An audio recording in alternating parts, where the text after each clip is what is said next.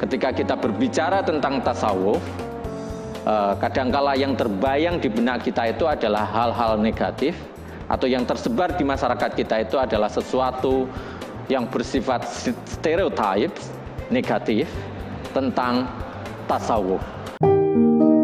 Sejarah Pemikiran Islam Cinta bersama Profesor Ahmad Najib Burhani. Misalnya, uh, sebagian orang akan menyebutkan pertama bahwa tasawuf itu adalah amalan orang-orang tua, bukan untuk kelompok anak muda. Dua, tasawuf itu adalah bagi mereka yang di pedesaan, uh, out of date, udik, dan juga mungkin tidak terlalu berpendidikan.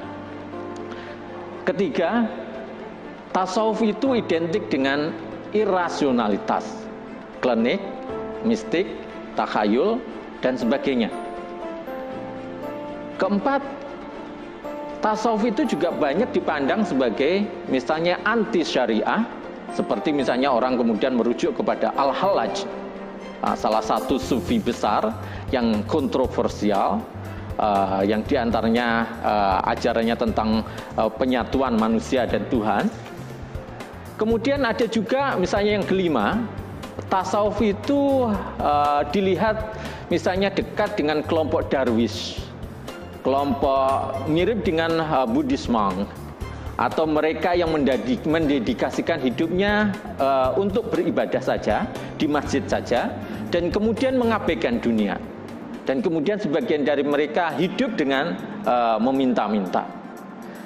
Jadi yang disebut dengan tasawuf itu adalah sesuatu yang negatif, kadang dilihat sebagai apolitik, tidak berpolitik, hanya taklid kepada mursyid tanpa berpikir. Mursyid atau guru merupakan petunjuk segala-galanya, dan kadang mungkin uh, ini adalah sebagai sebuah ekstasi individual sebagai pelarian untuk kesenangan individual yang tidak peduli atau lalai kepada uh, masyarakat.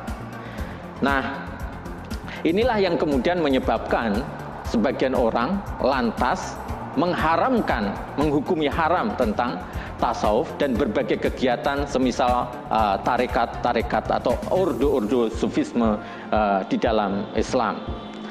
Uh, kesan negatif inilah yang di antaranya kemudian menjadi uh, tantangan bagi umat Islam pada tahun 90-an, 1990-an, untuk kemudian menampilkan tasawuf dengan wajah yang berbeda sebagai respon terhadap image, stereotip, dan juga corak tasawuf yang mungkin uh, bertentangan dengan perkembangan ini.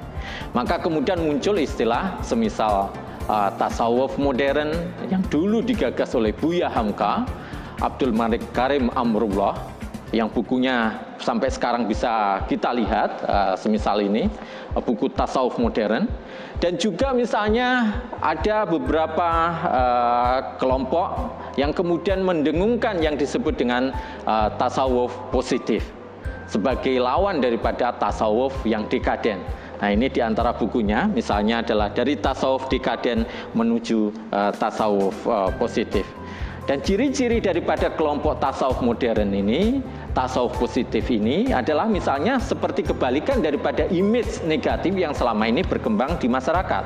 Jadi tasawuf ini bukan anti dunia, tidak melecehkan kepada syariat, dan memandang bahwa sains dan ilmu pengetahuan itu bukan distortif terhadap rohani kita, uh, mengadopsi rasionalitas, rasionalisme sebagai bagian daripada kehidupan uh, sufisme tersebut, dan buahnya adalah akhlak di dalam uh, kehidupan bermasyarakat.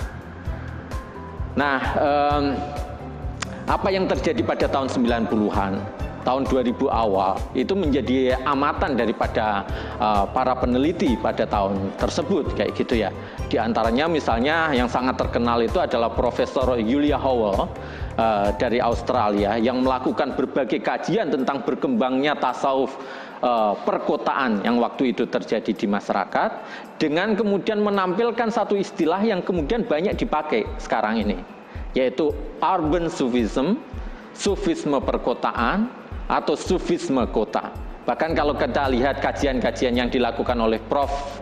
Profesor Komarudin Hidayat sekarang ini di dalam kajian online rutinnya masih memakai istilah uh, urban sufism urban sufisme atau tasawuf perkotaan, kelompok kajian tasawuf uh, perkotaan.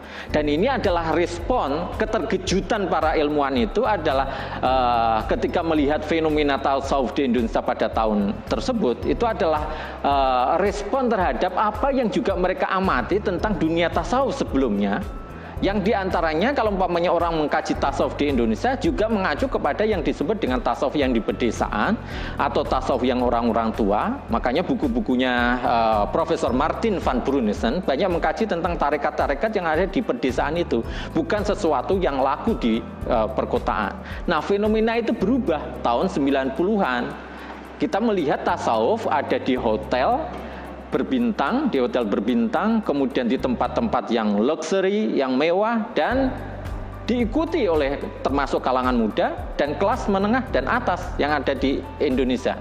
Maka kemudian kita melihat banyak banyak kajian pada tahun itu dan tahun setelahnya uh, yang memotret fenomena ini dengan beberapa tulisan. Misalnya adalah uh, Neo-Sufism di Indonesia, Repackaging Sufism in Urban Indonesia, model pengepakan baru dari sufisme yang ada di Indonesia, kemudian sufism and the modern in Islam dan seterusnya. Jadi itu adalah buku-buku baru yang memotret tentang perubahan tasawuf dari yang sebelumnya, kayak gitu ya.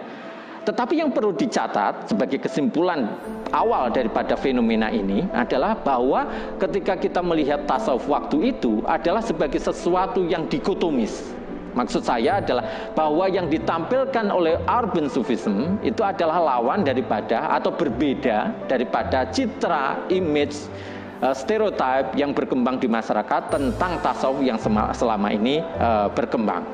Nah, uh, itu barangkali bisa dilihat sebagai latar belakang tentang seperti apa adopsi tasawuf itu di dalam konteks uh, Islam cinta yang kemudian nanti terjadi tahun 2010 sampai uh, sekarang ini.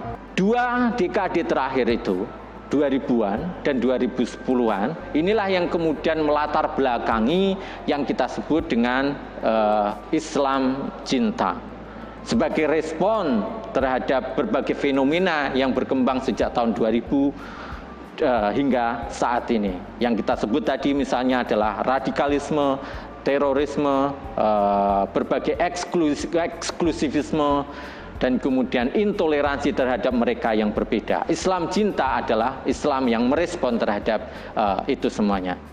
Dari mana ajaran uh, Islam cinta itu digali? Kita bisa melihat bahwa ajaran-ajaran dari Islam cinta itu ditemukan dari mutiara-mutiara ajaran tasawuf atau spiritualitas yang ada di dalam Islam. Uh, seperti yang uh, kita bisa temukan dari berbagai karya-karya Ibnu Arabi, Suhrawardi, Robi'ah al-Adawiyah, Mansur al-Hallaj, Mula Sadra, Al-Ghazali dan berbagai sederet uh, sufi-sufi yang lain. Penekanannya adalah karena tadi menekankan kepada cinta, ini agak berbeda tentu saja dengan fikih uh, atau hukum Islam yang kadangkala lebih berbicara tentang perbedaan, khilafiyah, ketidaksepakatan, uh, pertentangan. Sementara kalau umpamanya kita berbicara tentang Islam cinta yang mengambil dari ajaran tasawuf, maka berbagai konsep yang ditekankan di dalam uh, ajarannya atau di dalam dakwahnya ya, itu adalah di antaranya adalah konsep seperti hub cinta, ais rindu, ittihad persahabatan, dan juga hulul penyatuan dan sejenisnya. Dan bagaimana umat manusia itu menjadi umat yang satu, saling mencintai, uh, menebarkan rahman dan rahim daripada uh, Tuhan yang Maha Kuasa. Nah, uh, itulah yang di antaranya kemudian membedakan Islam cinta dengan kelompok mungkin atau alternatif Islam yang lain. Dan ini merupakan respon terhadap kondisi fenomena yang ada di dalam masyarakat kita sekarang dan juga masyarakat muslim secara umum yang ada di dunia. Uh, dan seperti yang saya katakan tadi, uh, ada kelompok tertentu yang menjadi respon daripada Islam cinta. Uh, itu adalah salah satunya adalah kelompok takfiri. Berkembangnya kelompok-kelompok keras seperti takfir itu yang membuat dialog di dalam masyarakat menjadi mampat dan alternatif-alternatif pemikiran baru menjadi tersumbat. Ketika seseorang yang memiliki pemikiran berbeda lantas dituduh sesat atau kafir, maka akan terjadi kemandekan ijtihad dan berkembangnya uh, pemikiran kritis.